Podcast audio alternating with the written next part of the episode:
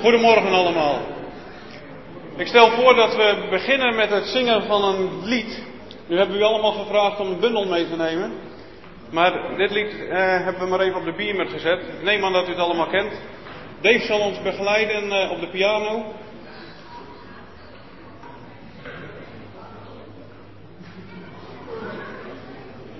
En dan kunnen ondertussen de mensen eh, die nog binnenkomen een plekje zoeken.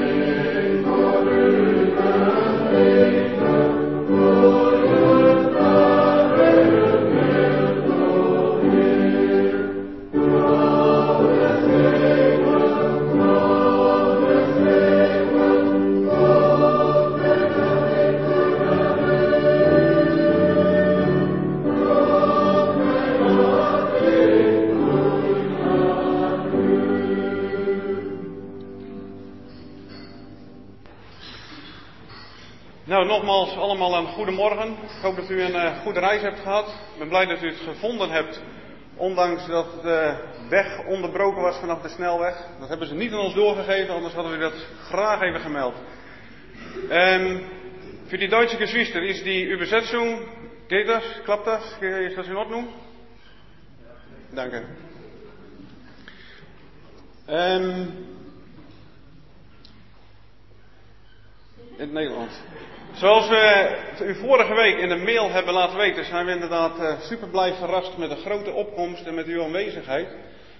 We willen, uh, ja, we hopen dat de Heer ons een bijzonder fijne, mooie dag gaat geven.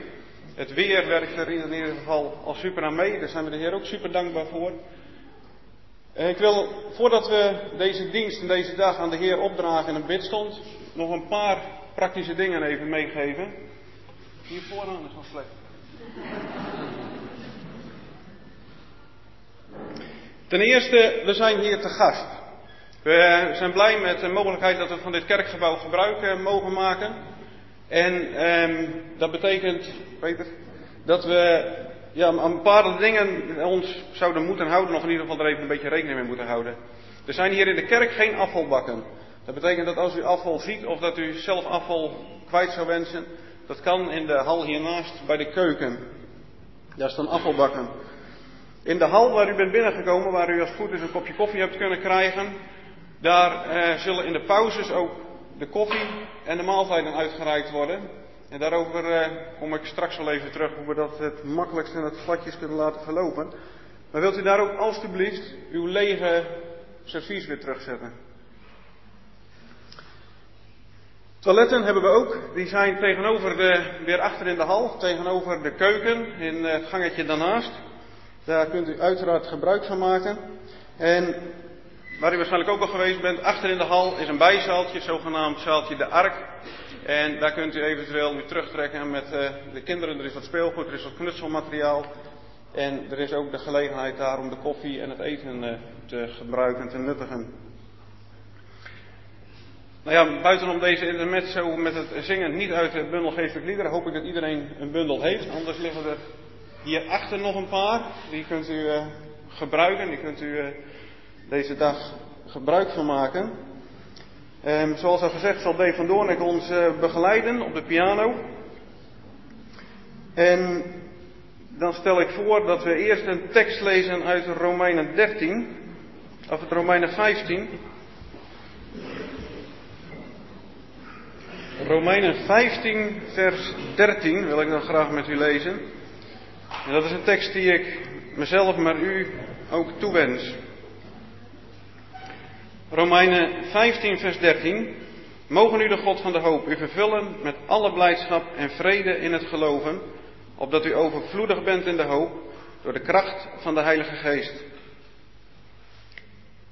Ik stel voor dat we dan uit de bundel nog lied 211 zingen. En als daarna misschien nog een broeder een tekst heeft of een lied, dat we dan aansluitend beginnen met de bidstond. Voor de bidstond zullen Bart en Dirk IJsink met de loopmicrofoons rondgaan. Eh, zodat dat ook duidelijk verstaanbaar is voor iedereen die een gebed heeft. Lied 211.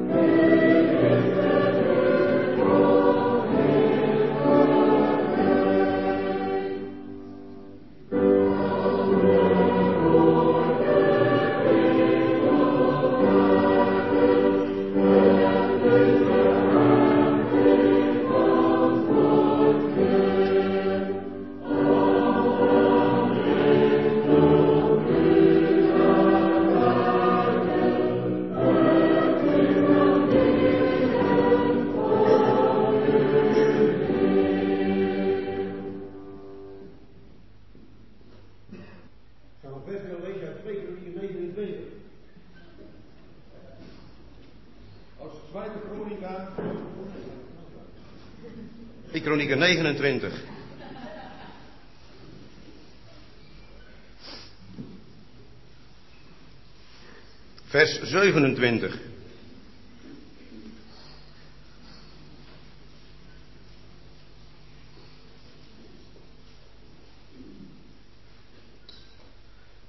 Toen beval Hiskia het brandoffer op het altaar te offeren. En op het ogenblik dat het brandoffer een aanvang nam, werd een lied de Heere aangeheven en klonk trompetgeschal, begeleid door de instrumenten van David, de koning van Israël. En de hele menigte boog zich neer. Men zong het lied en blies op de trompetten. Dit alles totdat het brandoffer voleindigd was.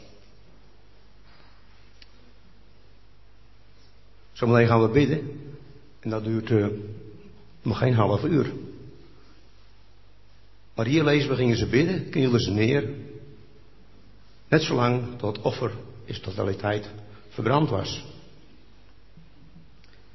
Toen ze met offeren gereed waren, knielde de koning en allen die zich bij hem bevonden en bogen zich neer. Vervolgens bevalen koning Jeskia en de overste van de Levieten de Heere te loven met de woorden van David en van de ziener Asaf. En zij zongen de lofzang met vreugde, knielden en bogen zich neer.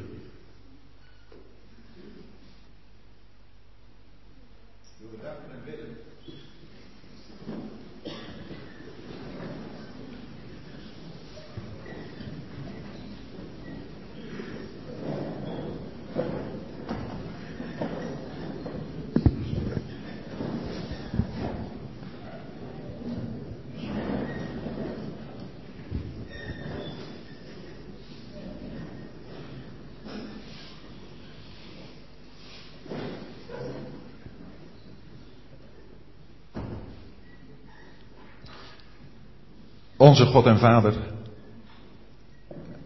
we willen u danken dat we bij u mogen komen op grond van het brandoffer dat de Heer Jezus is geweest. Er is geen enkel recht in ons, maar u ziet ons aan in de Heer Jezus. En daar wil u voor prijzen en groot maken. En als we hier zo bij elkaar mogen zijn om samen naar de Heer Jezus te kijken, om samen te zien wie Hij is. Om Hem groter te laten zijn voor onze harten. Vader, dan weten we dat het ook een vreugde is voor uw hart. Wil u danken voor deze gelegenheid die u ons geeft. Om elkaar te ontmoeten. En dat we hier met het gemeenschappelijke doel mogen zijn. Een gemeenschappelijk doel dat helemaal beantwoordt aan de vreugde van uw hart de Heer Jezus. En vader, wilt u ons een, een fijne dag geven met elkaar? We hebben al gezegd dat we zo heel erg dankbaar zijn voor alles wat u al hebt gegeven, ook in de voorbereiding, ook in de bewaring onderweg, ook in het mooie weer, ook in het hernieuwen van contacten die lange tijd er niet geweest zijn. Vader, het is allemaal door uw zoon. We prijzen u voor Hem. En wilt u zo ook deze dag Hem groot maken voor onze harten. We danken u voor uw woord. We danken u voor uw geest. We danken u voor alles wat u ons in Hem hebt gegeven. En we prijzen u voor Hem. Amen.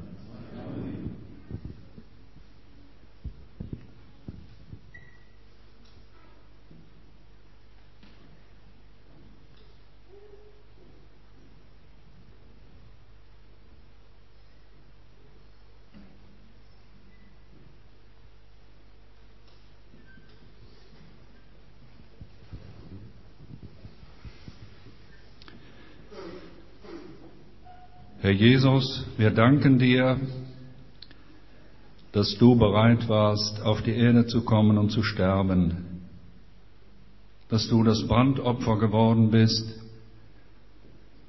woran Gott solche Freude hatte. Und aufgrund dieses Opfers, wie du Gott verherrlicht hast, haben wir allen Segen empfangen.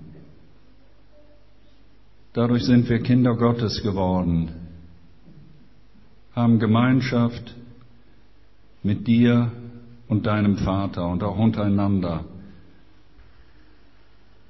Wir wollen dich bitten, dass wir diese Gemeinschaft auch heute erleben durch dein Wort, dass dein Wort uns wieder in eine tiefere Beziehung zu dir bringt und dass dieser Tag auch dazu führt, dass Beziehungen untereinander entstehen, wir danken dir für diesen Tag der Freude und wir bitten dich, dass du uns in allem leitest, dass Gott, dein Vater, verherrlicht wird. Danke für deinen Gehorsam, danke für deine Hingabe, danke dafür, dass du dir deine Versammlung erworben hast und dass wir dadurch für immer dir angehören. Amen.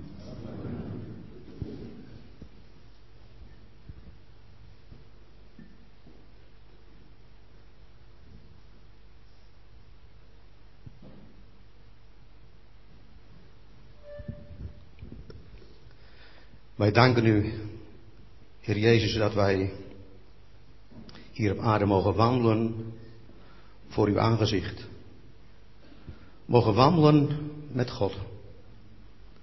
Wij danken u dat er een moment in ons leven gekomen is, o Heiland, dat u zichzelf in uw grote genade aan ons hebt geopenbaard. Dat wij ook onze knieën hebben gebogen voor u. En u hebben aangenomen als onze enige herder, redder en heiland. We danken u dat wij hier op aarde nu mogen leven met u en tot uw eer. En dat is ook ons verlangen. En we willen u bidden om uw hulp en uw genade en dat deze Bijbelstudieconferentiedag daartoe mag bijdragen. Als we denken aan een apostel, Paulus, die navolger was van de Heer Jezus en ook als mens zo'n belangrijk voorbeeld is voor ons. En we kunnen heel veel van hem leren. Hij heeft uw gedachten geopenbaard op en opgeschreven staan in de Bijbel. En zo wilt u nog tot de dag van vandaag tot ons spreken. We danken u voor uw woord dat we vandaag mogen openen.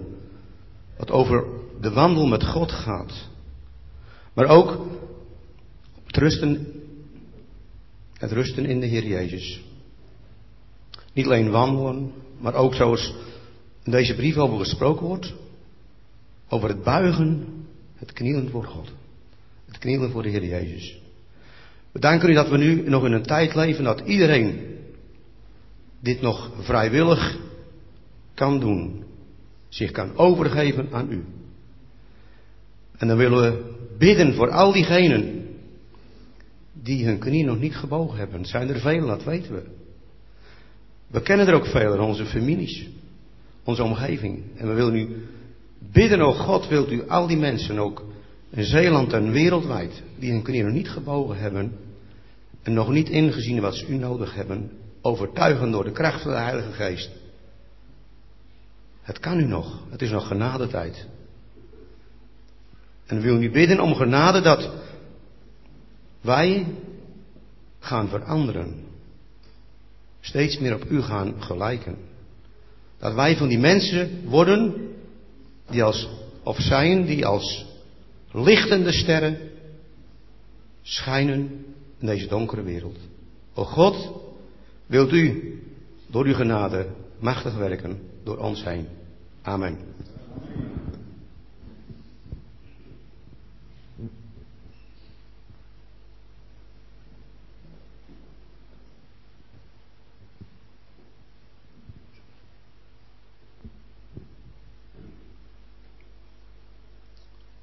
Wil u danken, Vader, dat we hier met zoveel mogen zijn.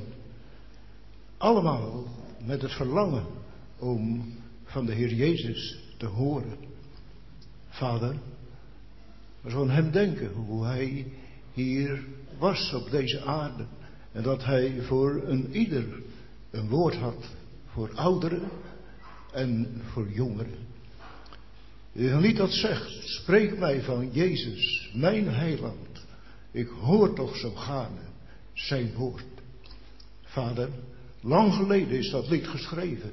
En toch, door uw genade, mag het nog zo zijn dat er ook in deze dagen nog een verlangen is naar de woorden van de Heer Jezus. Ik wil u danken, Vader, dat we in vrijheid bij elkaar mogen komen. Als we denken Plaatsen waar geen vrijheid is, waar vervolgingen zijn, waar uw kinderen elkaar niet kunnen ontmoeten, waar geen gemeenschap is. Vader, en nou wij, wij zijn zo bevoorrecht. Wil u danken daarvoor. En willen bidden voor uw kinderen die in moeite zijn. Dank u wel dat we alles zo bij u mogen brengen voor deze dag. Wilt u ons jongeren en ouderen een zegen bereiden. Willen vragen, vader, wilt u vooral ook deze dag, nu er zoveel jongeren hier mogen zijn, wilt u ook een woord geven voor de jongeren, vader, opdat uw naam meer mag verheerlijkt worden, ook door jongeren, ook door ouderen, ja door ons allen, vader. We bidden dat alles uit genade. Amen.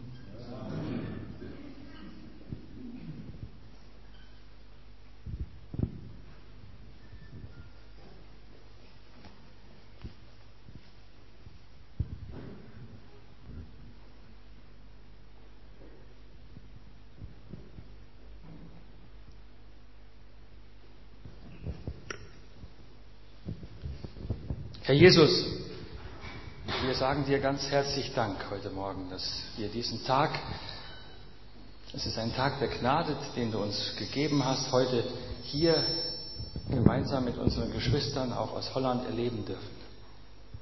Hast du uns gleich zu Anfang im Römerbrief doch daran erinnert, dass bei dir Freude, Frieden, Kraft und Reichtum zu finden der Gott der Hoffnung will das schenken. Und das möchten wir auch für diesen Tag erbitten.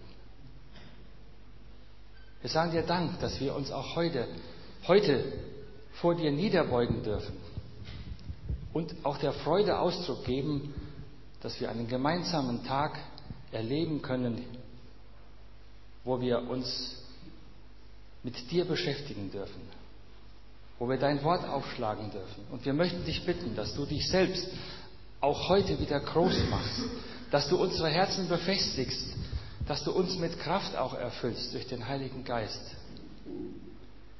damit wir doch mehr noch als bisher unseren Blick auf dich richten und mit Freude im Herzen auch dich weiterhin bezeugen können und dieser Freude, die wir in dir haben, auch Ausdruck geben können. Du bist das vollkommene Brandopfer, das der Vater anschaut. Und auch wir möchten dich so anschauen. Kannst auch für den heutigen Tag deinen Segen schenken. Segne aber auch alle die Geschwister, die sich diese viele Mühe gemacht haben, diesen, diesen Konferenztag heute möglich zu machen. Du kannst es ihnen auch nach deinem Reichtum vergelten. Wir dürfen dir für all das danken. Und wir wollen auch jetzt heute, zu Beginn dieses Tages, auch von der Freude Ausdruck geben, die wir haben für diese Gelegenheit heute. Amen.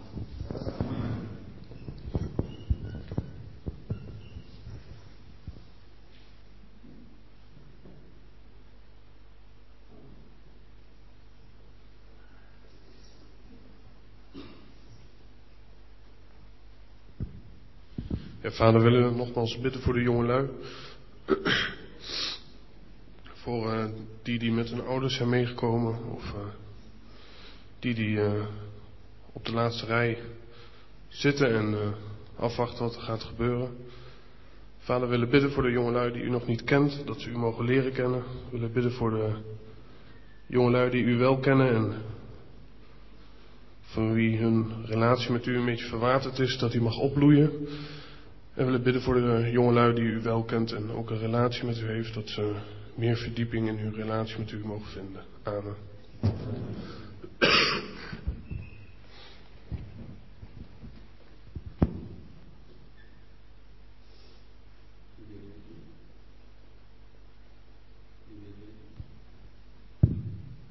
Oh, lieve Heer Jezus, we willen nog eens een keer daarvoor bidden, Heer, als we zo meteen gaan luisteren naar Paulus' woorden die zo recht uit zijn hart komen.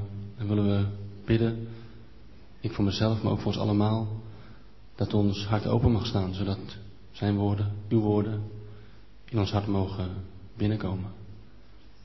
Dat andere dingen zullen verdwijnen en dat er die overweldigende vreugde zal zijn, Heer Jezus.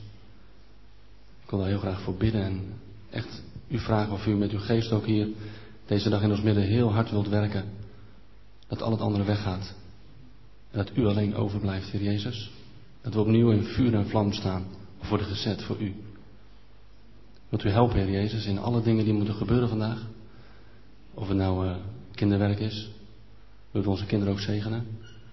Of het praktische werk, of het spreken, of het luisteren, of het regelen van het geluid, of alle andere dingen, Heer. Wilt u geven dat het mag gebeuren met het ene doel, u te zien en uw vreugde te ervaren, u te leren kennen steeds beter en beter. Heer, wees alstublieft met ons vandaag. Amen.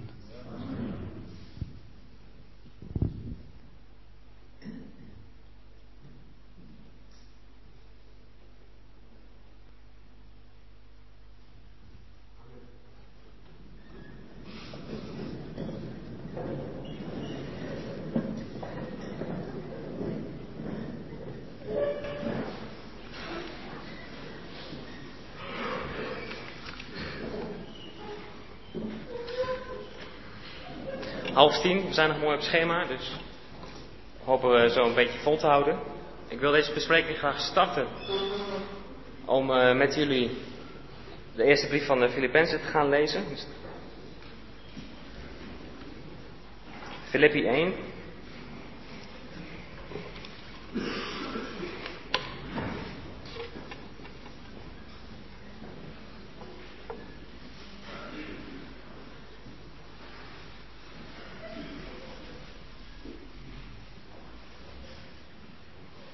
Filippi 1.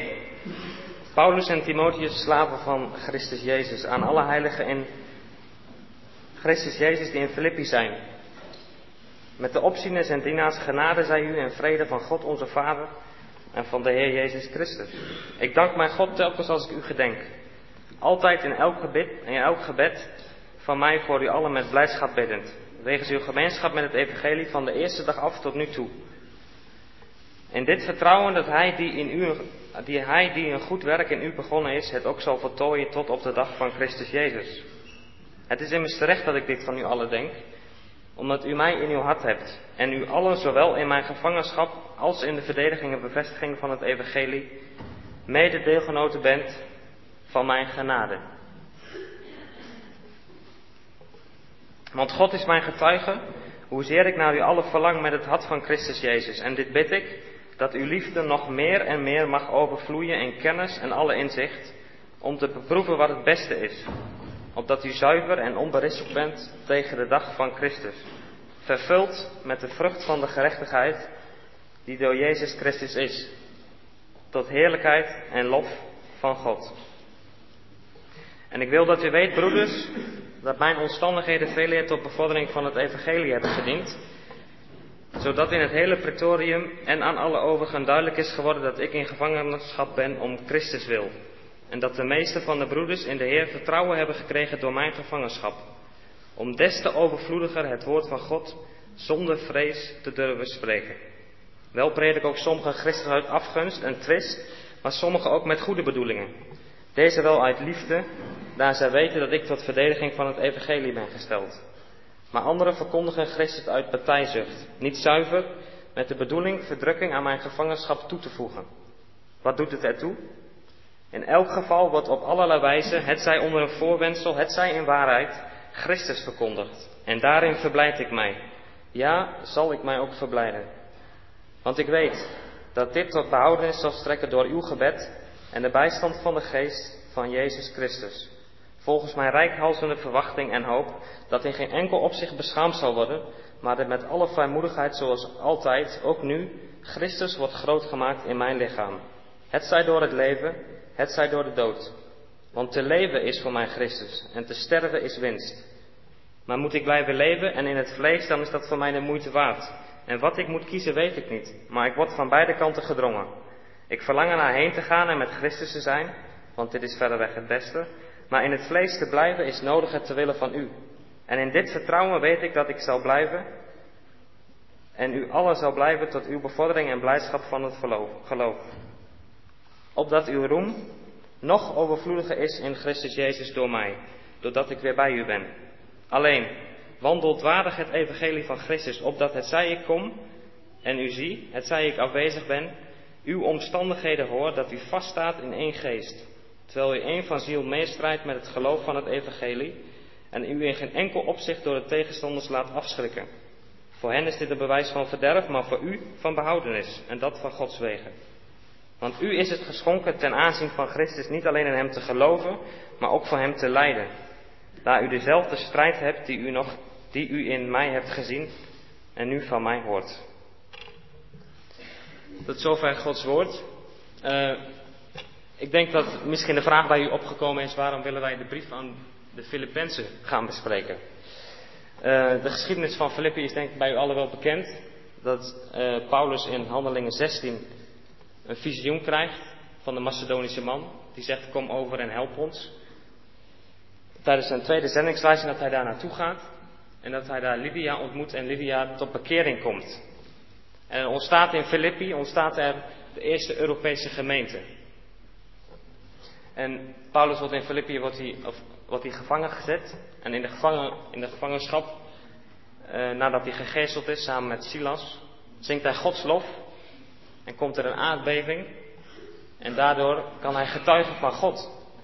En daardoor komt ook de gevangenisbewaarder met heel zijn huis tot geloof.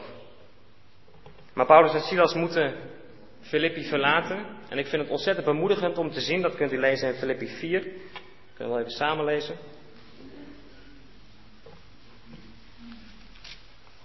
Dat als Paulus en Silas de stad verlaten hebben, dat, dat Paulus hier schrijft aan in Filippi 4.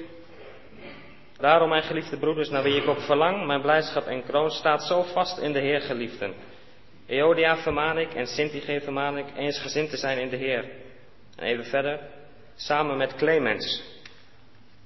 Dus de gemeente in Filippi groeide, ook toen Paulus weg was.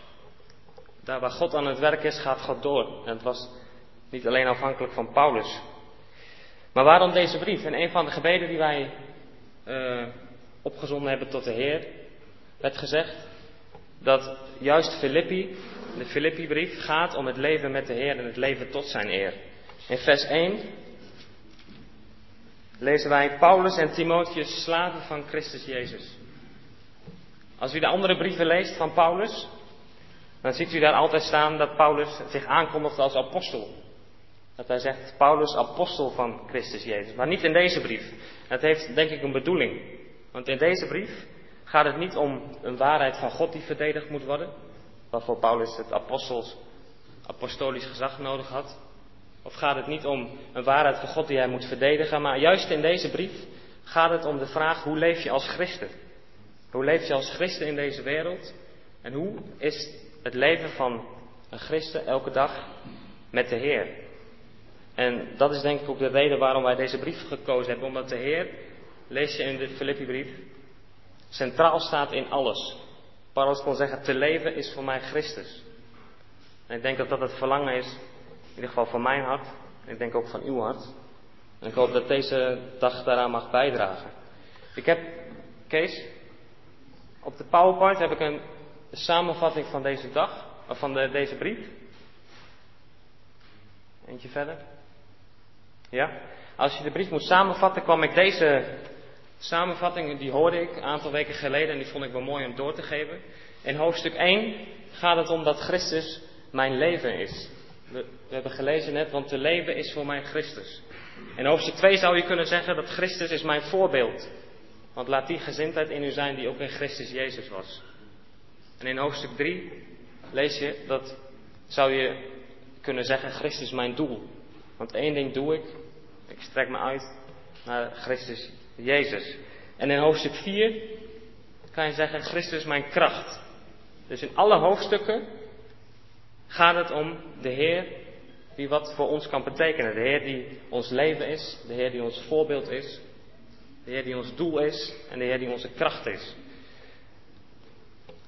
En daarnaast is, uh, als ik eh, ik heb het niet helemaal nageteld, ik heb het gehoord, dat is altijd een beetje gevaarlijk. Maar blijdschap of verblijden komt 15 keer in deze brief voor. Dus het woord blijdschap is een kernwoord in deze brief. En blijdschap in de Heer. En heel vaak, tenminste dat heb ik zo ervaren als je in je leven dingen meemaakt, kunnen de mensen tegen zeggen, verblijd u in de Heer. Verblijd u. Ik weet niet hoe u dat ervaart in uw leven, maar het kan soms ook een, als een dooddoener gezien worden. Of als een, als een cliché, zo van het gaat moeilijk, maar ja, hij staat toch, verblijd u. Maar ik denk dat je heel goed naar deze brief moet kijken, omdat deze brief aan de Filippiërs geschreven is. En de Filippiërs wisten wat Paulus doorgemaakt had. De Filippiërs hadden. Welkom. De Filippiërs hadden Paulus uit de gevangenis meegemaakt toen hij gegezeld was. En op het moment dat deze brief geschreven is, op het moment dat deze brief geschreven is, zat Paulus al vier jaar in de gevangenis. En waren er ook mensen die zijn gevangenschap wilden verzwaren door een valse getuigenis van Paulus te geven. Dus ik denk dat dit, als je kijkt naar de blijdschap die Paulus had, dat was niet zomaar een glimlach, maar dat was iets wat hij gevonden had in de Heer. En ik bid en ik hoop dat we dat deze dag ook zullen ervaren. Nou wil ik uh, graag nog een bemoediging doorgeven aan het begin van deze dag. Uh, we hebben net gelezen dat er staat Paulus en Timotheus slaven van Christus. En Paulus die stelt zich hier gelijkwaardig aan Timotheus. Paulus zegt niet, uh, ik ben apostel en Timotheus was een dienstknecht. Maar hij zegt nee, we zijn gelijkwaardig. Als het gaat om ons leven met de Heer, dan zijn we allemaal gelijkwaardig. Je kan, zou kunnen zeggen van, als ik kijk naar die dingen, dat lijkt nog zo ver weg in mijn leven. En dat ervaar ik ook zo. Als je zegt, Christus mijn leven, Christus mijn voorbeeld, Christus mijn doel en Christus mijn kracht. Om dat echt met alle overtuiging te zeggen, dat is nog niet zo makkelijk. Maar dan denk ik dat, dat dit een bemoediging is, want ook al ben je jong in het geloof, ook al ben je een dienstknecht zoals Paulus, of je bent een leraar, of je bent iemand anders, en misschien ga je hier niet staan. Maar toch is dit, wat Paulus van, in de brief wil meegeven, is voor iedereen realistisch. Het zou voor iedereen realiteit kunnen worden in zijn leven en in haar leven. En ik hoop dat, dat, dat die bemoediging, dat je die meeneemt en dat je het echt toepast op je eigen leven. Want Paulus zegt in 1 Korinthe 11 ook, wees mijn navolger zoals ook ik van Christus. En ik hoop dat deze dag daaraan mag bijdragen. Goed, we willen zo beginnen met de, de spreking. En ik wil een aantal dingen even zeggen. Uh, je hoeft hier niet alleen te staan als je een opmerking hebt. Stel je voor dat je een vraag hebt, dan mag die ook gewoon gesteld worden. Staat daar een microfoon, hier staat een microfoon. Dus gewoon niet om ook een vraag te stellen, want ik denk juist dat dat heel waardevol kan zijn. Daarnaast zou ik willen vragen om het echt over de verzen te doen. Om het niet al te lang te doen, gewoon kort, achter elkaar. En uh, vergeet ik dan nog wat, Hans? Hans? Vergeet ik dan nog wat?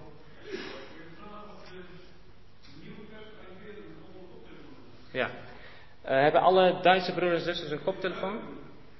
Huh? In Duits? Ja, dat gaat me niet lukken.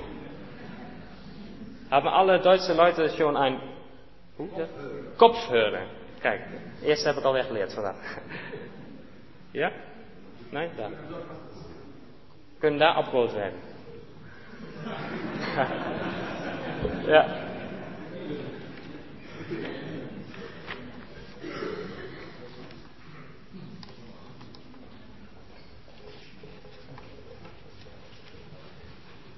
Als we het programma even, als de PowerPoint eentje verder mag, Kees. Dan uh, zijn we nu aangekomen bij de stap met de bespreking. Wij hopen deze morgen tot en met vers 11 te bespreken. En we hebben om kwart voor 11 hebben we een koffiepauze. Wellicht is het wat optimistisch, maar we gaan het gewoon proberen.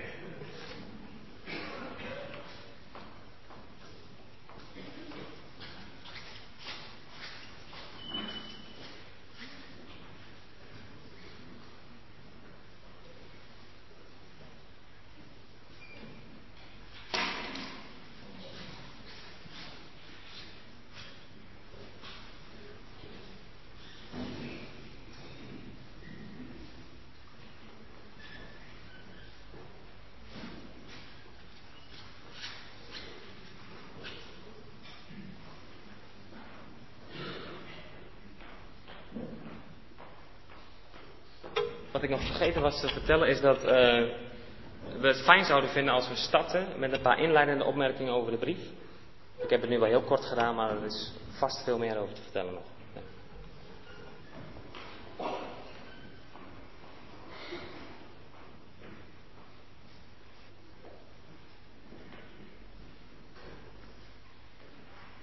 Ik vind het uh, heel bijzonder hoe deze gemeente is ontstaan. Het begon heel klein. En sommige geloofsgemeenschappen waarin wij verkeren zijn ook heel klein. En dan uh, wil men allerlei dingen gaan doen om te proberen zoveel mogelijk mensen, gelovigen liefst of ongelovigen, maar bij te halen. En dat is denk ik een uh, heel goed streven. Maar ik denk van deze brief kunnen we in het bijzonder leren hoe deze gemeente is ontstaan. We hebben zo even iets gelezen over kronieken, over het bidden. Als we terugkeren hoe het ontstaan is, dan komt Paulus, die is uh, overgevaren. En dan is hij op zoek naar gelovigen. Hij vindt er geen synagoge. Hij heeft waarschijnlijk gehoord dat er een gebedsplaats is. En dan gaat hij daar naartoe. Helaas laten de mannen het daar afweten. Is wel heel bijzonder dat dikwijls vrouwen meer interesse hebben voor de geestelijke dingen dan mannen. Je ziet ook op veel op uh, bijbelstudiegroepen. Meestal is drie kwart vrouwen en een kwart mannen. Dat is heel erg jammer. Maar die vrouwen hadden het door dat het gebed belangrijk is. Ze kwamen er samen aan de rivier om te bidden. Wat ze precies gebeden hebben, dat vermeldt de Bijbel niet. Maar we weten wel dat er iets gebeurde. Paulus, Silas, Timotheus en Lucas, die komen daar. En daar gaan ze met hen spreken. Die mensen komen tot geloof. En dan gaat er die gemeente in Filippi ontstaat daar. En dan gaat het net wat anders dan zij gedacht hadden dat het zou gaan. Wij hebben soms ook wel bepaalde gedachten, als er een gemeente is ontstaan, hoe het dan verder zal gaan.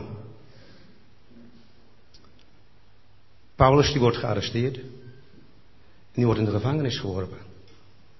En wat gaat hij dus te doen? Is hij dan heel erg ontmoedigd? Of uh, denkt, jongen, was ik maar uh, thuis gebleven? Ik ben misschien wel op de verkeerde weg. Nou zit ik hier in het donker. Wat gaat hij doen? Hij weet, God leidt mijn weg. Hij begint met zingen en met bidden. En met zingen en met bidden, zo gaat het door. Heel de nacht door. Tenminste tot diep in de nacht. Nou, diep in de nacht gaat God ingrijpen. God brengt de zaak in beweging. Wij kunnen proberen een beweging, iets in beweging te brengen. Met onze middelen. Goed bedoeld. Maar ik denk dat we het machtigste wapen hebben. Dat is het gebed. In handelingen 4 dacht ik, lees je het ook. Ze gaan bidden. En er komt de plaats waar zij staan, komt in beweging. Er komt beweging in. En ik denk ook, wil God ons gaan gebruiken. Hier in de streek waar we wonen, of waar u woont. Dan moeten we gaan bidden. Of God het wil gaan werken door de kracht van zijn Heilige Geest. We hebben een prachtig voorbeeld hoe het begonnen is. En ik denk, dit principe geldt tot op de dag van vandaag. De stokbewaarder komt tot bekering. Later zit Paulus in de gevangenis opnieuw. En dan lezen we, als hij dan schrijft aan deze gelovigen, hij denkt aan hen terug. En iedere keer als hij aan hen denkt, bidt hij voor hen. En zo hier ook weer, het gebed, dat is iets heel moois. Je kan met God spreken over andere gelovigen. We kunnen met elkaar spreken over elkaar of met een ander over een ander. Maar de mooiste manier om met anderen te spreken, is met anderen te spreken over de Heer Jezus.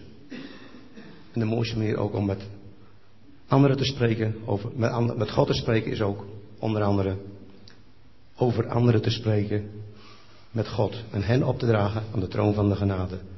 Het gebed, dat komen we nog verschillende keren tegen deze brief, hoofdstuk 1. Hij hoopte op, als gevolg van het gebed van deze gelovigen bevrijd te worden. En hij wist, het gaat ook gebeuren. Hij bad ook in geloof.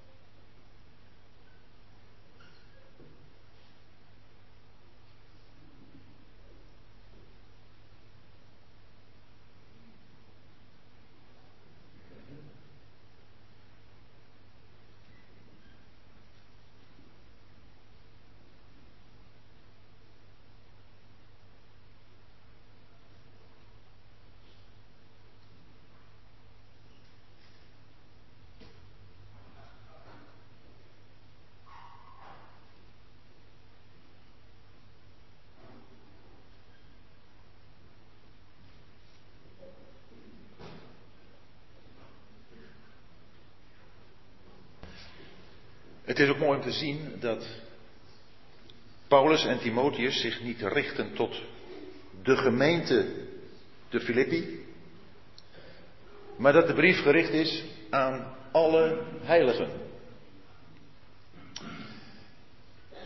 Paulus was niet een man, Timotheus ook niet, want Timotheus was een man van gelijke gezindheid als Paulus, dus hadden samen hadden ze hetzelfde verlangen.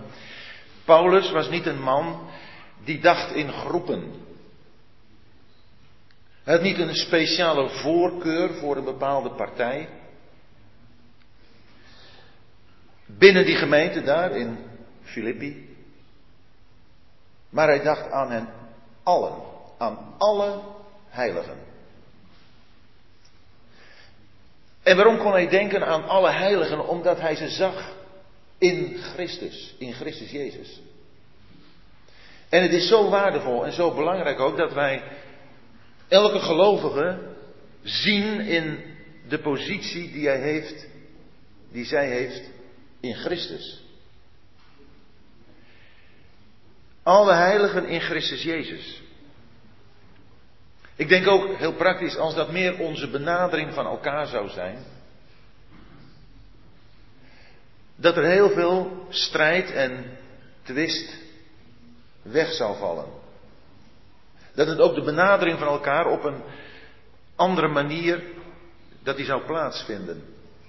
Betekent niet dat we het goede, eh, dat we het kwade goed heten, maar dan gaan we op een andere manier met elkaar om. Nu was die gemeente daar in Filippi natuurlijk wel een, een hele bijzondere gemeente, moet ik zeggen. Dat was een, een gemeente, een, een hartverwarmende gemeente. Met een warme belangstelling voor Paulus, ook toen hij daar in de gevangenis zat. Het was een betrokken gemeente. Je, vindt in deze brief helemaal niet iets over uh, zonde, over, over het, het zondige vlees. Het wordt niet genoemd. Ja, er mankeerde wel het een en ander. Want het was er niet volmaakt. Maar Paulus kon daar op een hele betrokken, een hele warme manier. Kon Paulus hen benaderen in deze brief. Alle heiligen in Christus Jezus. En zoals al gezegd door Rob, het gaat hier niet om apostolisch gezag. Hij benadert hen als slaven. Vanuit de positie die ze hebben als slaven. Hij en Timotheus. Dat zijn wij ook allemaal, slaven. Er is geen gelovige die niet een slaaf is. Die niet een totale onderworpenheid aan de Heer Jezus heeft. En wat dat betreft zijn we ook allemaal gelijk. We zijn slaven. Een slaaf heeft geen eigen wil. Een slaaf is een totale lijfeigene. Een slaaf is iemand die gewoon moet doen wat er gezegd wordt. In gehoorzaamheid aan zijn Heer. En waar uitzicht dat? Waar wordt dat zichtbaar? Dat is wat aan het eind van vers 1 staat. Die in Filippi zijn. Ze zijn enerzijds in hun positie als gelovigen in Christus Jezus. Maar de uitwerking van hun praktijk, dat wat van hen zichtbaar wordt, gebeurt in de stad waar ze wonen, in Filippi. En zo is het voor elk van ons. We mogen weten, als kinderen van God, als slaven, als gelovigen, in Christus Jezus te zijn. Dat is machtig mooi. Maar het wordt zichtbaar in de plaats waar we wonen. En waar u ook vandaan komt. Maar daar wordt het zichtbaar. In de plaats waar we wonen. En ik hoop ook dat niet alleen maar een, uh, een dag als deze een, een, innerlijke, een innige verbinding met elkaar, dat die zo beleefd wordt, maar ook dat de plaatsen waar we wonen, plaatsen zijn waar men ons zal herkennen als degenen die bij de Heer Jezus horen en die Hem dienen.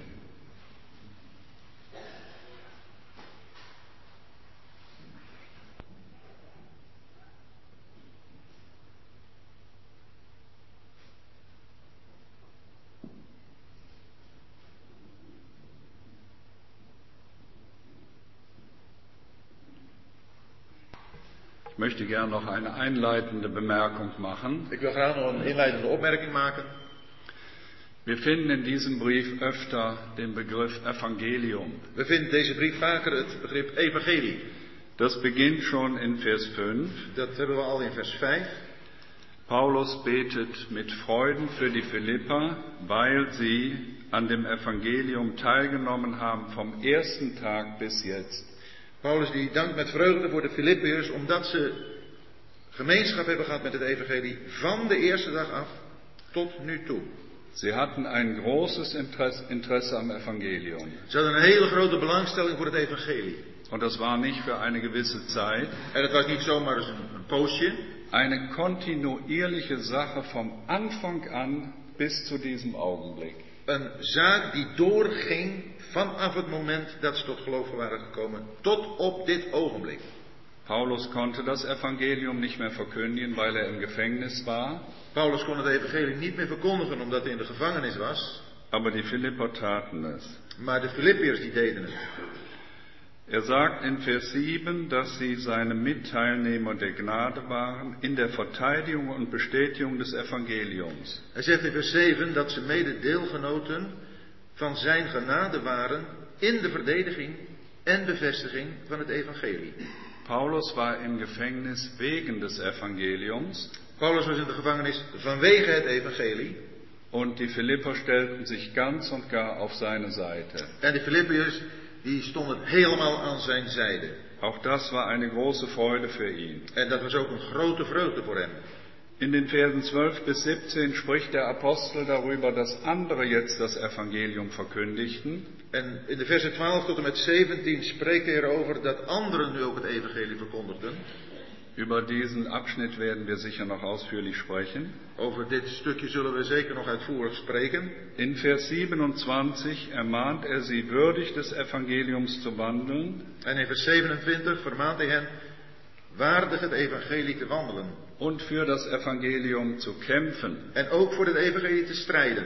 Und in Kapitel 4 finden wir zwei Schwestern, En in hoofdstuk 4 vinden we twee zusters die mit Paulus im Evangelium gearbeitet, gekämpft hatten. die met Paulus in het evangelie hebben gestreden. Eine Versammlung, die interessiert ist am Evangelium, Een gemeente die belangstelling heeft voor het evangelie, ist in einem guten Zustand. die is in een goede toestand. Als ich die letzten Tage über Kapitel 1 nachdachte, Als ik de laatste dagen zo heb nagedacht over hoofdstuk 1, habe ich gedacht, wie viel haben wir durch den Streit in den letzten Jahren verloren, heb ik eraan gedacht dat hoeveel hebben we in de laatste jaren door de strijd verloren. Und ich habe gedacht, vielleicht hat der Herr heute ein ganz besonderes Wort der Ermutigung für uns alle. En ik heb gedacht, misschien heeft de Heer vandaag een bijzonder woord van bemoediging voor ons allemaal. Philippa, die Philipper waren wirklich in einem guten Zustand, De Filippiërs waren werkelijk in een goede toestand. ganz anders als die Korinther. Helemaal anders dan de Corinthiërs. Und der Apostel schenkt uns einen Blick in ein Herz voller Freude. En de apostel die laat ons een blik slaan in een hart vol vreugde. Rob hat in der Einleitung gesagt, dass das Wort Freude oder Frohsein oder sich freuen 15 Mal vorkommt. Rob heeft in zijn inleiding gezegd dat het woord vreugde of blij zijn 15 keer voorkomt. Wie schön wäre das, wenn dieser Tag mit dazu dient, dass wir wieder Freude am Herrn bekommen. Hoe mooi zou het zijn als deze dag eraan meewerkt dat we ook weer vreugde in de Heer krijgen. Wenn der Herr uns Gelegenheit schenkt, in den folgenden Jahren diesen Brief weiter zu betrachten, Als de Heer ons gelegenheid geeft in de volgende jaren deze brief verder bezien, dann werden wir sehen, dass es viele Hinweise gibt dafür, wie die Freude getrübt wird. dan kunnen we zien dat er aanleidingen zijn hoe de vreugde wordt eh, bedroefd, wordt weggenomen. Und dass wir diese Hindernisse mit der Hilfe des Herrn entfernen. Maar dat we deze hindernissen met de hulp van de Heer kunnen wegdoen.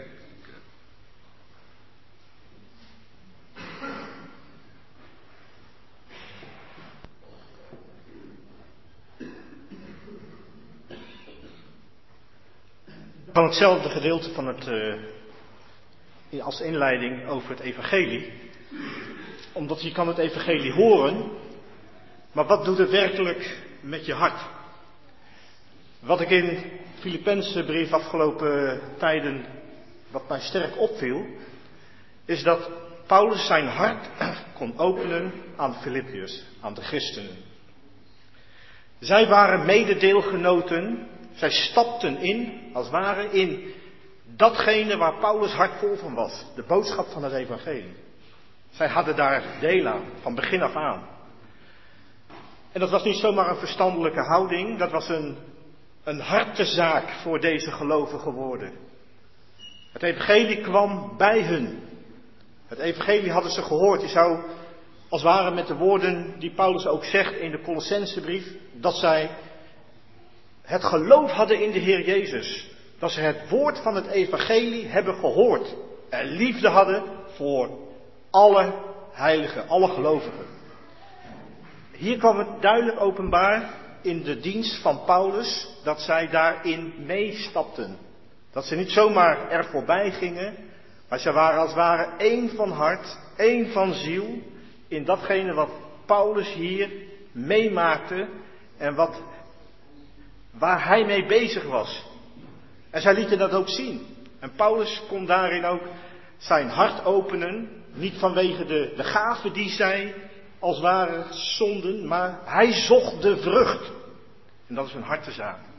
Dat is een zaak waar Gods geest, denk ik, ons in wil meevoeren om wat doet het woord van het evangelie ons, waar wij instappen in de zaak waarin het Gods hart is.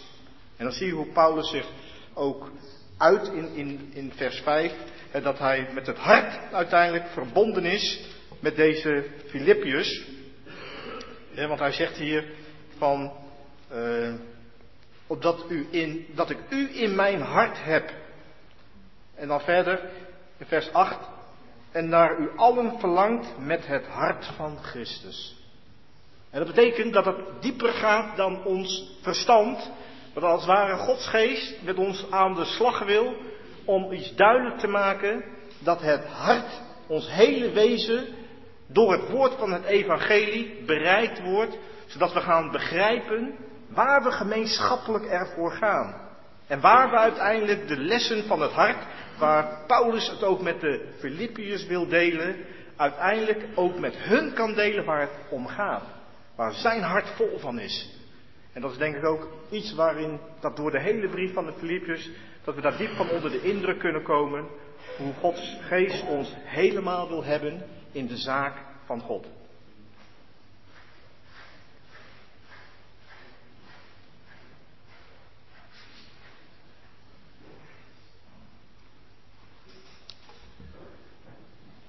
Nog een kort woord ter inleiding. We hebben in het Nieuwe Testament brieven van de Heer Jezus aan de zeven gemeenten. Dat gaat dan over ons verantwoordelijkheid en hoe de Heer de gemeenten reinigt. Maar we hebben ook van apostel Paulus brieven aan zeven gemeenten. Dit is er één van. In de brieven van Paulus wordt de belofte van de Heer Jezus vervuld in Johannes 16. Ik heb, zegt de Heer Jezus, nog veel dingen te vertellen, maar dat kunnen jullie nu nog niet dragen. Als de Heilige Geest komt, zal Hij dat aan jullie doorgeven. En zo vinden we in die zeven brieven, die brieven aan de zeven gemeenten, gedachten van God, van de Heer Jezus, speciaal door de inspiratie van de Heilige Geest. En in de brief van de Filippiërs gaat het om het hart van het christelijk leven. Om het normale christelijk leven. Dat geldt voor alle gelovigen, alle christenen van alle tijden. Geen verschil, dat hebben we al gezien, tussen apostel Paulus en Timotheus. Ze zijn allebei op dezelfde niveau, zijn allebei slaven. Het is geschreven aan alle heiligen, het woord alle komt heel vaak voor om aan te geven. Het is een algemene waarheid. Het geldt voor alle omstandigheden. We zullen straks zien in moeilijke situaties, zelfs Paulus in onmogelijke situaties. Ook dat geldt.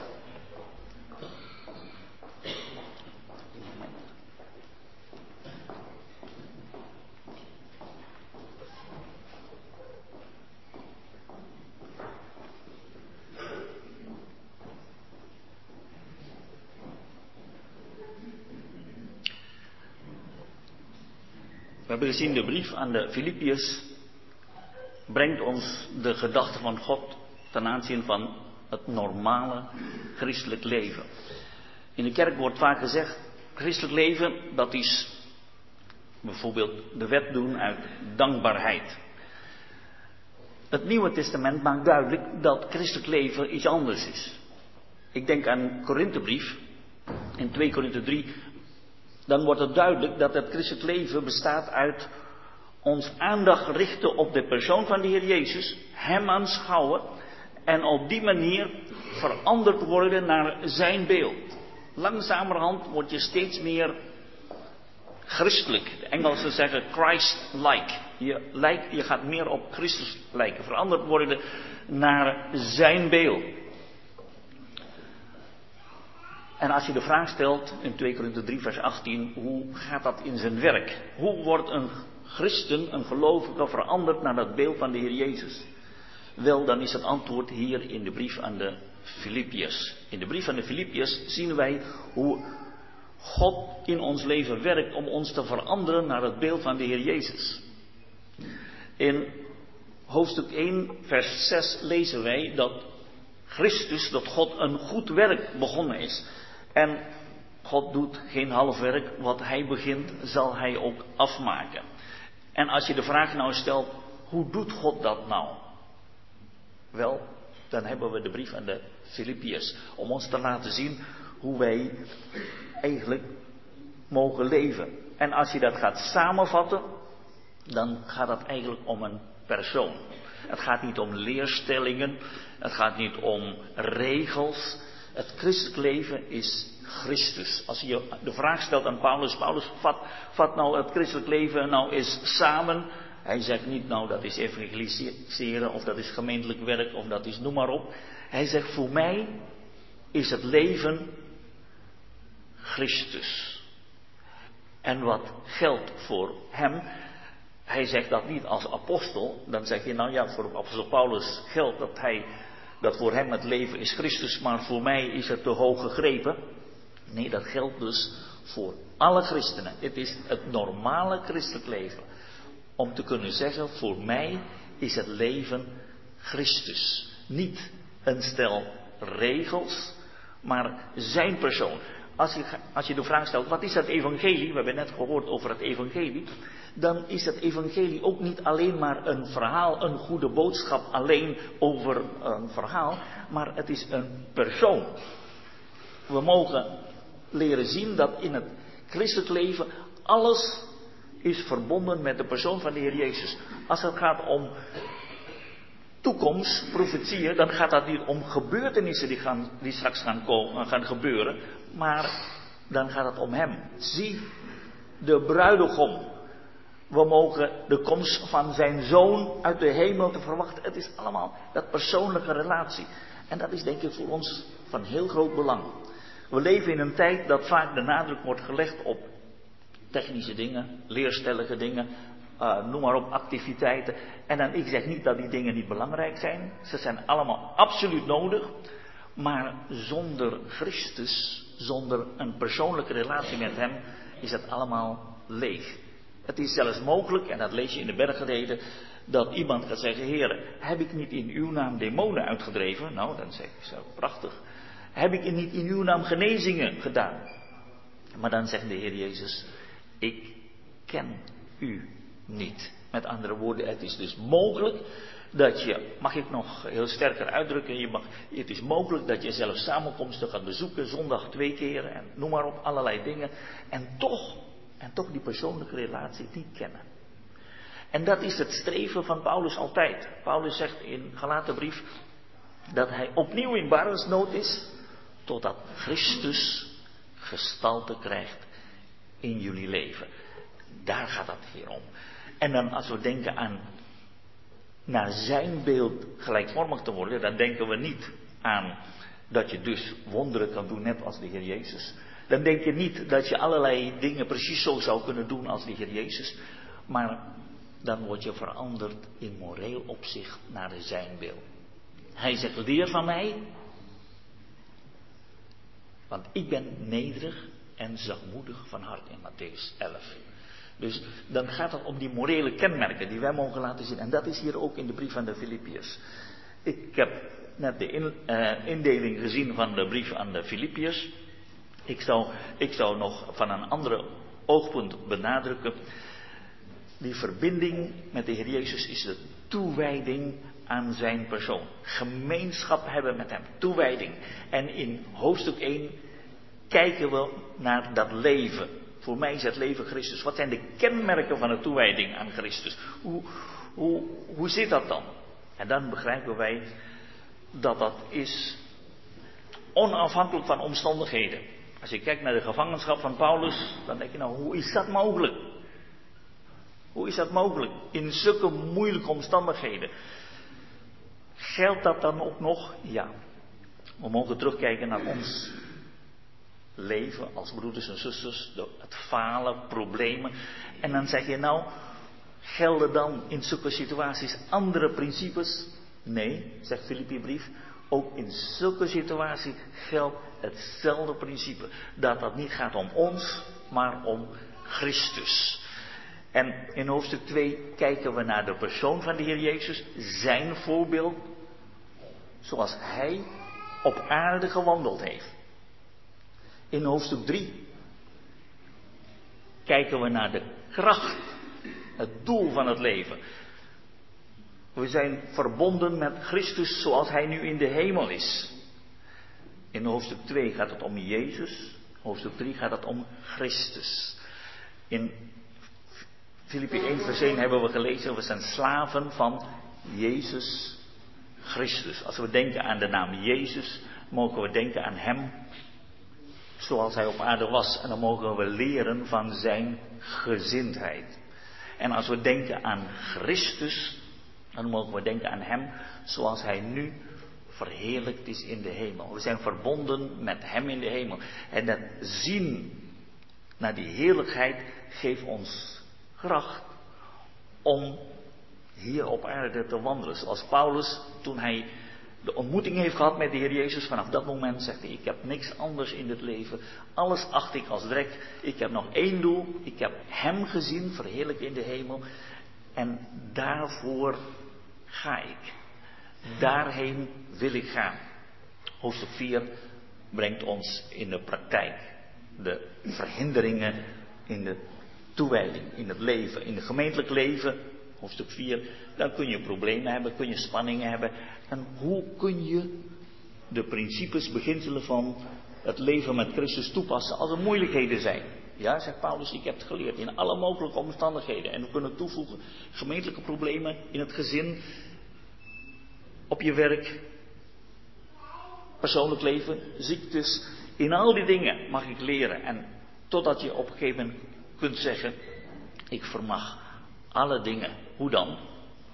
In Hem, die mij kracht geeft. De brief van de Filippiërs is een brief dat Gods gedachte aan ons duidelijk maakt over hoe je als christen kunt leven. Dat normale christelijk leven. En dat is een beginsel dat geldt voor alle tijden en alle omstandigheden. Goddelijke weg waarbij Christus centraal staat.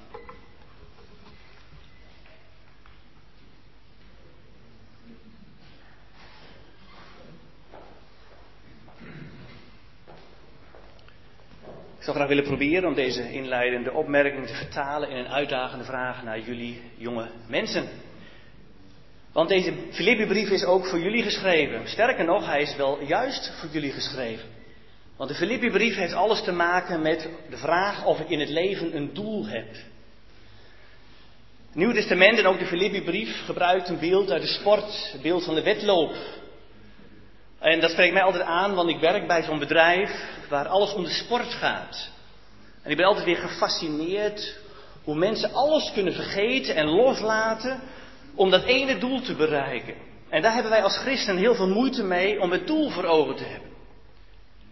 Als je dus christen geworden bent, of bent, en ik hoop dat je dat bent, dan is het heel belangrijk dat hoe jong je ook bent, heel duidelijk een doel voor ogen hebt. Want dat doel helpt je om je niet zozeer te fixeren op de omstandigheden. We hebben het al over gehad en over de zorgen die er in het leven zijn. Maar om het doel voor ogen te hebben. En de Filippi-brief laat dus een gelovige zien die uitgroeit boven die omstandigheden, boven de zorgen. Die zijn helemaal niet meer zo belangrijk, maar die heeft de Heer Jezus voor ogen. We hebben er al aan gedacht vanmorgen dat de laatste jaren ook in christelijk Nederland heel veel moeilijkheden geweest zijn. Wij als volwassenen hebben er al nauwelijks een antwoord op en jullie helemaal niet en terecht. Richt je blik op de Heer Jezus, want daar gaat het om in deze brief. En besef dat Hij zo graag wil dat je groeit. Je bent ergens begonnen, je bent een christen geworden. En nu is het heel belangrijk dat je je die vraag stelt: wat voor doel heb ik in mijn leven? Is dat doel de Heer Jezus? Dan mag je groeien en dan mag je ervaren dat zelfs zorgen en moeilijkheden niet verhinderen dat je beleidschap kunt ervaren. Sterker nog, dat je juist in die moeilijkheden, in de gevangenis, hele diepe rust en vrede kunt ervaren. En dan ga je leren dat ook zorgen, moeite, omstandigheden voor God niet zo erg belangrijk zijn dan ze voor jou zijn. De doodsimpele reden dat God in die moeilijkheden en omstandigheden met je is. We lezen dat hier in de Filippi-brief, dat de apostel ervaart dat de Heer Jezus bij hem is. Juist in deze moeilijke omstandigheden. En dan kan hij ervan getuigen, van de gezindheid, van grote nederigheid, hoofdstuk 2. Dan kan hij getuigen van het feit dat hij alle andere dingen heeft losgelaten, hoofdstuk 3.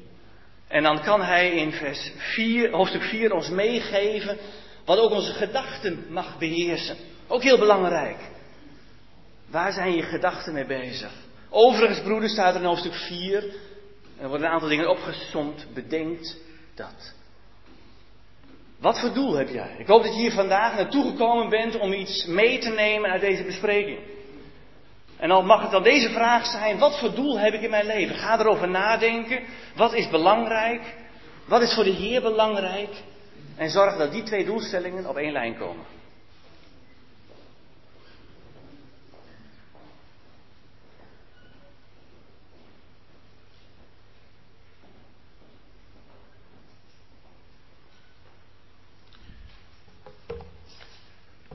Vaak op besprekingen wordt uh, gezegd, laten we niet afdwalen van het onderwerp. Toch dwaalde mijn gedachten af. Ik wil u voorlezen 1 Korinthe 13.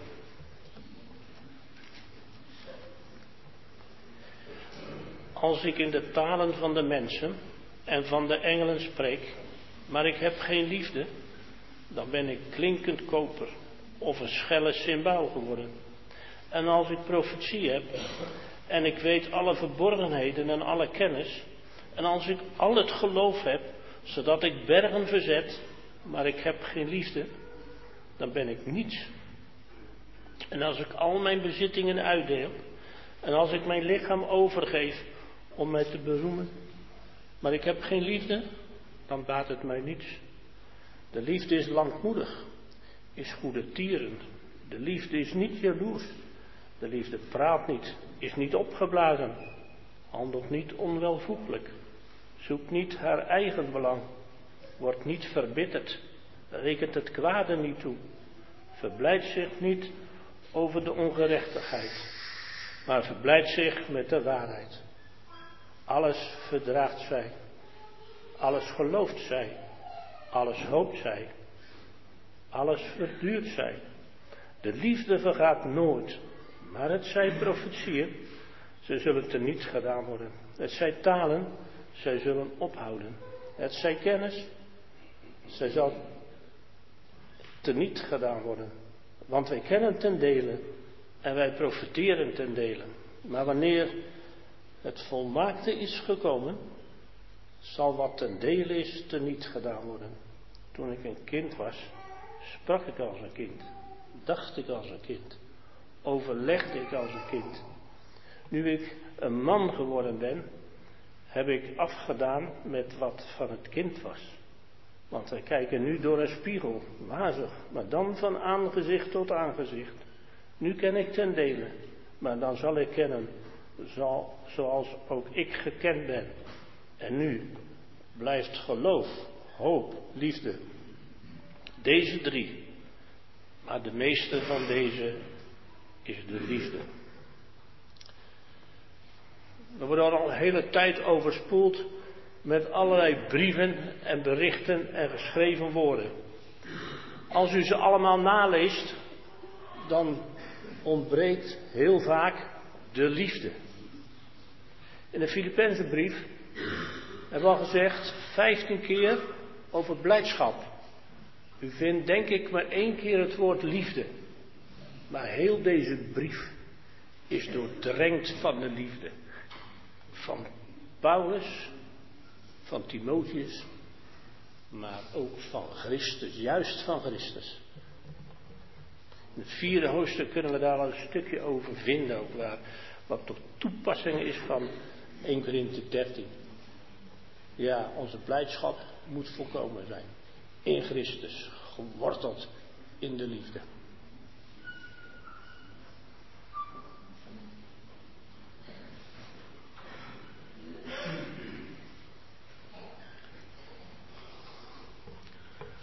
Slaven van Christus. Zou ik zo heel eenvoudig willen vragen. Heb ik, hebt u dat al eens een keer tegen de Heer Jezus gezegd? We kunnen hierover spreken en zeggen, we zijn allemaal slaven van Christus. Maar heel praktisch, Heer Jezus, mijn enige wens is om uw slaaf te zijn. Daar gaat het om. De apostel Paulus en Timotheus, dat waren zulke mensen. Je kunt ook anderszins kun je een slaaf zijn. In de eerste Korinthebrief, daar vermaant de apostel Paulus de Corinthiërs, wordt geen slaven van mensen. Dat kan heel gemakkelijk.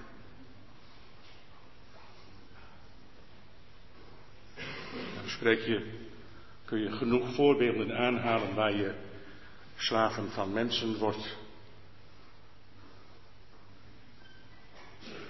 We hebben in het Nederlands en ook in het Duits is dat het spreekwoord. Wiens brood men eet, wiens woord men spreekt. Maar het gaat hier om slaven van Christus. Dezelfde apostel heeft aan Efeziërs een brief geschreven en heeft in Efeze 6 gezegd: Wees dan slaven van Christus. En dan komt het. Dan komt het. Die de wil van God van harte doen. Van harte. Niet gedwongen, maar van harte. Diezelfde apostel heeft geschreven aan de Galatiërs, aan de Galaten, hoofdstuk 1, vers 10. Zullen we het maar lezen? Het is een tekst die tot mijn eigen hart heel erg gesproken heeft. In bepaalde situaties. Galaten 1, vers 10. Dan probeer ik nu mensen tevreden te stellen of God, of tracht ik mensen te behagen. Als ik nog mensen behaagde, zou ik geen slaaf van Christus zijn. Broeders, zusters, het is er zijn maar twee mogelijkheden. Of we zijn slaven van Christus, of we zijn mensen. Zullen heel goed in het oog moeten houden, heel praktisch van wie de slaaf willen zijn en het hem moeten zeggen. En het hem mogen zeggen, uit liefde tot hem. En hoe uitzicht dat hier? Wanneer de apostel schrijft aan de Filippiërs, dan zou je dit hoofdstuk eigenlijk eventjes kort kunnen eendelen vanaf vers 3 tot en met 6. Ik dank mijn God telkens als ik u gedenk. Het eerste is, ik heb jullie in mijn gedachten. Ik heb jullie in mijn gedachten. Ik denk aan jullie. Vanaf vers 7 en 8. Het is al even aangetipt. Het is immers terecht dat ik van dit van u allen denk, omdat u mij in mijn in, omdat u mij in uw hart hebt. Dat was omgekeerd ook zo. De apostel die, die dacht aan hen. Hij had hun ook in hun hart. Dat was, was wederkerig. Hij had ze in hun hart. En het derde, vers 9 tot 11. En dit bid ik, dat uw liefde nog meer en meer mag overvloeien in kennis en alle inzicht. Ik heb jullie in mijn gebeden. In mijn gedachten, in mijn hart, en in mijn gebeden. Kunnen we heel praktisch in zijn. En dan is het zo dat dan het woord van God een spiegel wordt waarin wij ons mogen spiegelen. Qua positie, ja, slaven. Maar qua praktijk, dat is een tweede. Ik zeg het heel zachtjes. Ziende op mezelf. Het tweede. Denk ik aan mijn broeders en zusters. Aan alle broeders en zusters bij wijze van spreken. Heb ik ze in mijn hart. En het derde. Heb ik ze in mijn gebeden.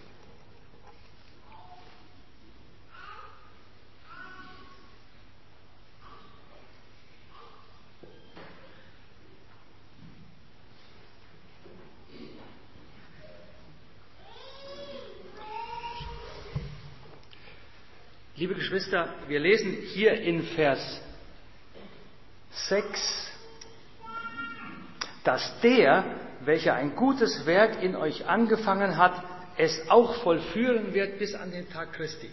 Broeders en zusters, we lezen hier in vers 6 dat hij die een goed werk in u begonnen is, het ook zal voltooien tot op de dag van Christus Jezus. Jetzt möchte ich mal die Frage an euch stellen. Zweifelt jemand daran? Wenn jemand zweifelt, dann möge man die Hand Ruhe, heben. Ruhe. Kann das nicht alles so gut? Nog einmal. Ich möchte mal die Frage stellen. Hij wil graag een vraag Ob stellen. jemand hier ist, der daran zweifelt, Of er iemand hier is die daaraan der twijfelt. kann man die Hand heben. Die mag de hand omhoog steken. Das hatten wir erwartet. Niemand. Ja, dat hadden we gedacht. Niemand had hij gedacht. Und das ist auch so. Kein. Zweifel daran, Geen twijfel dass Christus das vollführen wird. dat Christus dat zal voltooien. Und doch sagt der Apostel Paulus hier, indem ich guter Zuversicht bin. En toch zegt de apostel Paulus hier, omdat ik vol vertrouwen ben. Ja, Zuversicht in der deutschen Sprache ist auch Vertrauen. Zuversicht is vertrouwen dus, ja. Zuversicht und Vertrauen brauchen wir, obwohl wir wissen, dass es so ist bei Christus. We hebben dat vertrouwen dus nodig, hoewel we weten dat het zo is bij Christus. Im Hebräerbrief lesen wir einen schönen Vers im, In de brief aan de Hebreeën lezen we een im mooi 10. vers. Kapitel, den 35. Vers. In hoofdstuk 10, vers 35. Da heißt es, werfet nun eure Zuversicht oder Vertrauen nicht weg, das eine große Belohnung hat. In deze vertaling staat dan werpt uw vrijmoedigheid, maar in de Duitse vertaling werpt uw vertrouwen niet weg, die een grote beloning heeft. Das bedeutet, dass wir unseren Herrn Jesus in unserem praktischen Leben dadurch auch ehren und verherrlichen. Dat betekent dus dat wij de Heer Jezus in ons praktische leven daardoor ook eren en verheerlijken. wenn wir diese Zuversicht und dieses Vertrauen auch haben. Als we dit vertrouwen ook hebben. Und das wünsche ich auch für den heutigen Tag. En dat wens ik Für ook uns voor deze alle, dag, voor ons allemaal. dass wir Zuversicht, Vertrauen Dat wij vertrouwen hebben. und zu- und hier bei mir in der Fußnote der alten Elberfelder Übersetzung steht Freimütigkeit. Ah, dat haben wir im Holländischen. Habt ihr auch? Ja. Das ist das Wort. Freimutigkeit, ja. Hij heeft het in de voetnoot. Wij zijn iets verder. We hebben het in de tekst. Das wünsche ich euch und uns allen, dass das auch aus diesem Tag hervorkommt. En dat wens ik, en dat wens ik ons allemaal, dat dit ook het resultaat zal zijn van deze dag. Dass wir den Herrn im Vertrauen ehren Dat we de Heer in vertrouwen eren. und dieses Vertrauen nicht wegwerfen. En dit vertrouwen niet wegwerpen. Die Möglichkeit besteht. De Das sagt der mogelijkheid bestaat. Dat zegt de brief. Einen Vers noch aus dem ersten Petrusbrief. Nog een vers uit 1 Petrus. 5, 1 Petrus 5, Vers 7. vers 7. Indem ihr alle eure Sorge auf ihn werfet, denn er ist besorgt für euch. Terwijl u al uw bezorgdheid op hem werpt, want hij zorgt voor u. Wir haben etwas zum Wegwerfen, We hebben iets om weg te werpen. weggeben. Weggeven. Auf ihn, auf den Herrn. Op hem, op de Heer. Sorgen und Not und Schwierigkeit. Zorgen, nood, moeilijkheden. Die sind auf dem Weg da, bei uns allen. Die vinden we allemaal op onze weg. Liebe Geschwister, werft die weg auf den Herrn Jesus. Lieve broeders en zusters, werp die weg op de Heer Jezus. Aber nicht die Zuversicht. Maar niet het vertrouwen. Die haltet fest. Houd die vast. Wie auch Paulus hier sagt, indem ich dessen in guter Zuversicht bin. Zoals Paulus ook zegt, in wie ik het vertrouwen heb. Und diese Zuversicht, En dit vertrouwen, die gibt uns auch Kraft, dat geeft, ons Weg zu ook, gehen. dat geeft ons ook kracht om onze weg te gaan. Dass das Leben, hier im ersten Kapitel, das Leben des Herrn Jesus auch aus uns heraus strahlen, herauskommen kann. dat het leven dat hier in, deze eerste, in het eerste hoofdstuk komt, eh, dat het ook uit ons straalt.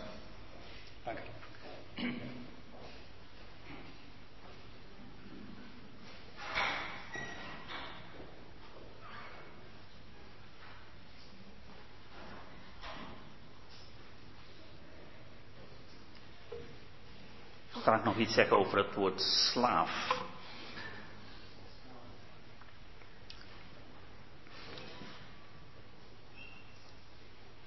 Ik ben nog nooit uitgenodigd geweest bij de koningin, maar ik heb me laten vertellen dat als, eh, als de koningin nog niet zit, dat je ook nog niet mag zitten. Eerst moet zij zitten en dan gaat de rest zitten. Je mag niet hoger zijn wat positie betreft aan de koningin. En dat is hier ook in de brief aan de Filippiërs. De Heer Jezus in Filippi 2 neemt de gestalte van een slaaf aan en dan past een christen niet om een hogere positie te nemen. Daarom noemde Paulus zichzelf ook niet apostel, maar slaaf. Nu kijken we even naar het begrip slaaf. Wat wil Gods woord ons nu zeggen met het begrip slaaf? Voor een uh, Romein, de Filippiërs waren Romeinen wonend in Griekenland. Voor een Romein en een Griek, slaaf is haast een vies woord. Een Romein is niet geboren om te dienen, een Romein is geboren om te heersen. En een Griek is niet geboren om slaaf te zijn, die is geboren om vrij te zijn.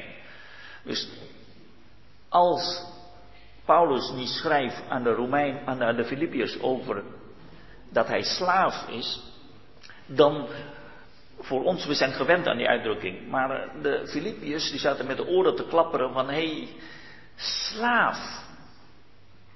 Krijgen we een brief van een slaaf. En dat wordt op een positieve manier gebracht.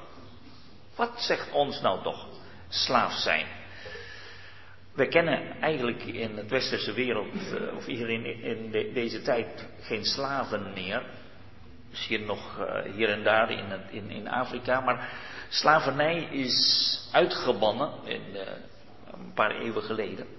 Maar zelfs dat, de slavernij van enkele eeuwen geleden, is niet helemaal hetzelfde als slavernij wat we vinden in de Bijbel. Als we kijken naar enkele kenmerken van een slaaf, in Lucas 7 spreekt een hoofdman tot de Heer Jezus en hij zegt, een slaaf is gekenmerkt door gehoorzaamheid. Als, als de meester zegt, kom, dan komt hij. Geen overleg, geen poldermodel, niks. Hij doet het gewoon wat gezegd wordt. Dus dat is een heel belangrijk punt als je praat over een slaaf. We zijn slaven van de Heer Jezus. Wat hij zegt, dat doen we. En niet na eerst overleg, een nachtje over slapen. Maar zoals David zegt, ik haast mij en aarzel niet om uw geboden te onderhouden. Op Psalm 119.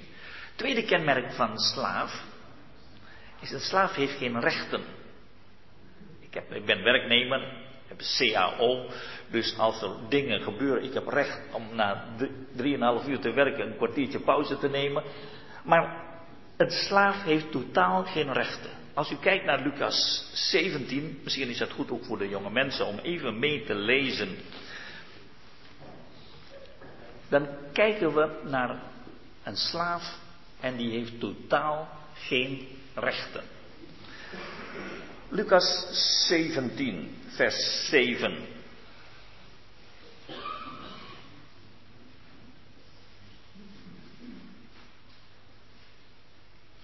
En wie van u die een slaaf heeft, die ploegt of het veehoed, zal al deze van de akker thuis komt tot hem zeggen, kom terstond hier en lig aan. Hij heeft niet acht uur gewerkt, hij heeft denk ik twaalf uur gewerkt of nog langer. Maar hij zal, zal hij niet tot hem zeggen, maak mijn maaltijd gereed, omgort u en bedien mij totdat ik gegeten en gedronken heb. En daarna kunt gij eten en drinken. Nou, de meeste mannen, als ze thuiskomen van hun werk, dan denken ze, nou, dan, uh, dan, verwacht je thuis, eten is dan klaar. Maar stel je voor dat je vrouw zou zeggen, nou, je, je bent thuisgekomen en nou mag je eventjes boodschappen halen en gaan koken. Nou, zo gebeurt dat denk ik niet. Dankt hij soms de slaaf omdat hij gedaan heeft wat bevolen was? Ik meen van niet. En dan niet eens een dankjewel. En niet eens een dankjewel. Het is een vanzelfsprekendheid. Heeft, hij heeft geen rechten. Zo, vers 10, moet ook gij.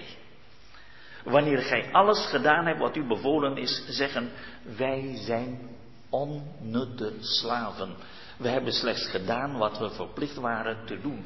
Ziet u dat onze gedachte van een werknemer en van slaaf, dat dat heel anders is dan wat we hier in de Bijbel vinden. Dat betekent als je, als je een gelovige bent, je bent slaaf van de Heer Jezus, je bent gehoorzaamheid verschuldigd aan Hem en je hebt geen rechten. En waarom geen rechten? En dat komt omdat je eigendom bent van een ander. Dat is de essentie van de gedachte van een slaaf. Een slaaf is eigendom van een ander. Als u dat wil bestuderen, kijkt u maar naar het boek Filemon. Daar was een slaaf, Onesimus geheten, die had genoeg van, van die slavernij, die was gevlucht. Nou, een slaaf, gevluchte slaaf, heeft totaal geen rechten, die mag gedood worden. Totaal geen rechten. Maar dan, dan ziet u daar de oorzaak. Slaaf is niet van jezelf. Ik ben gewoon net. Je hebt een fiets, je hebt een auto en je hebt een, een, een, huis. En je mag met je fiets doen wat je wil. En zo heb je ook een slaaf. Een slaaf mag je gewoon doen wat je wil. Je bent, het is gewoon jouw eigendom. En dan kom je met de vraag: hoe komt dat nou toch dat je slaaf bent geworden? In het Oude Testament lees je verschillende mogelijkheden dat je slaaf kunt worden. Je kunt slaaf worden. Denk aan de slavin van Naaman. Doordat je in een oorlog veroverd bent geworden. Dat is één mogelijkheid. Je kunt een slaaf worden, dan lees je meerdere keren, doordat je je schulden niet kunt betalen. En dan word je verkocht als slaaf om je, om je schulden te betalen. Dus je kunt, een, en een slaaf, als je een slaaf bent door uit geboorte, dan kun je ook nog op de markt gebracht worden. En kan een andere jou kopen. Dus je kunt slaaf worden door verovering in de oorlog. Je kunt slaaf worden uh, doordat je gekocht bent op de markt. En zo zijn wij in feite ook. We zijn slaaf. Eerst slaaf van de zonde. Maar de Heer Jezus heeft de Satan verslagen. En heeft ons als het ware veroverd. Dat is één. Twee, hij heeft ons ook gekocht met zijn leven, met zijn bloed. We zijn zijn eigendommen. Hij heeft ons gekocht. Hij heeft een recht over ons. Je leest in Korinthe 6. Gij zijt voor een prijs gekocht. Dus verheerlijk God dan in uw lichaam. We zijn van Hem. Maar tenslotte lezen wij in Exodus 21 dat je ook slaaf kan zijn uit liefde. En dat is bij de Heer Jezus het geval. Hij heeft de gestalte van een slaaf aangenomen. Waarom? Uit liefde. In Exodus 21 lees je van die slaaf die eigenlijk vrij had kunnen zijn, maar uit liefde voor zijn meester, voor zijn vrouw en voor zijn kinderen heeft gezegd, ik wil voor altijd slaaf zijn. Dat is de Heer Jezus. Dat is de gezindheid die hij heeft laten zien. En dat is iets wat voor een Romein en een, voor een Griek dwaasheid is. Onbegrijpelijk. En dat mag apostel Paulus aan deze Romeinen in Filippi duidelijk maken. Kijk, ik ben slaaf van de Heer Jezus, maar dan een slaaf uit liefde, van harte. Want dat is wat uiteindelijk duidelijk wordt in, in deze brief. Als dat niet uit liefde van harte is, heeft dat ook geen waarde. We hebben dat lied in onze liederbundel. Al wat gedaan wordt uit liefde tot Jezus, dat houdt zijn waarde en zal, zal blijven bestaan. Alle andere dingen, die zullen wegvallen. We kunnen niks meenemen van deze wereld. Je titels, je, je banksaldo, je, je auto, je huis, niets. Maar alles wat je hebt gedaan uit liefde voor de Heer Jezus, dat houdt zijn waarde en zal blijven bestaan. En daarom is het zo belangrijk dat we in die brief van de Filippiërs leren om te leven uit liefde tot Hem. Dat is de sleutel voor een normale christelijk leven die waarde heeft tot in alle eeuwigheid.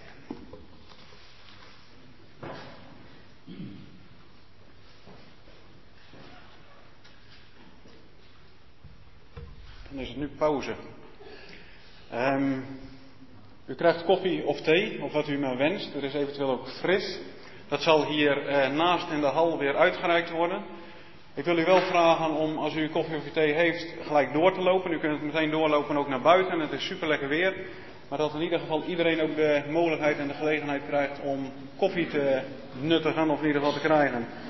Ik wil u nog op um, twee dingen wijzen. Eén is op de boekentafel. Um, de boekentafel, daar hebben we zowel een ruime keuze aan Nederlandse boeken als wel uh, wat Duitse boeken. De betaling, in ieder geval van de Nederlandse kant heb ik begrepen, gebeurt op een duizendjarige rijkachtige manier. Betekent uh, dat er een bakje kistje staat waar u met een vlaggetje, het vlaggetje zit erop, waar u uw um, geld in mag doen. U mag eventueel ook de boeken meenemen naar huis en of u dan wilt uh, noteren, neem ik aan, uh, wat u mee heeft genomen, zodat u de nota betaalt. Um, er zijn ook inkijkexemplaren, die kunt u niet meenemen. En die kunt u op een lijst invullen en daar krijgt u dan de boeken met een nota van thuis gestuurd.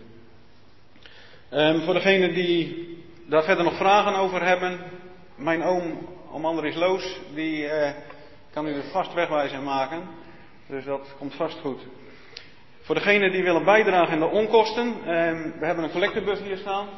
Daar mag u uh, eventueel gebruik van maken. Laatste opmerking, u krijgt een plakje cake bij de koffie. Of thee, of wat dan ook maar. Of u daar een schoteltje onder wil doen. Er is hier morgen ook weer een uh, kerkdienst. En de organisatie van de kerk hier, de, mensen die hebben gevraagd om daar gebruik van te maken, zodat ze niet te veel hoeven te stofzuigen. Dan is het nu koffie.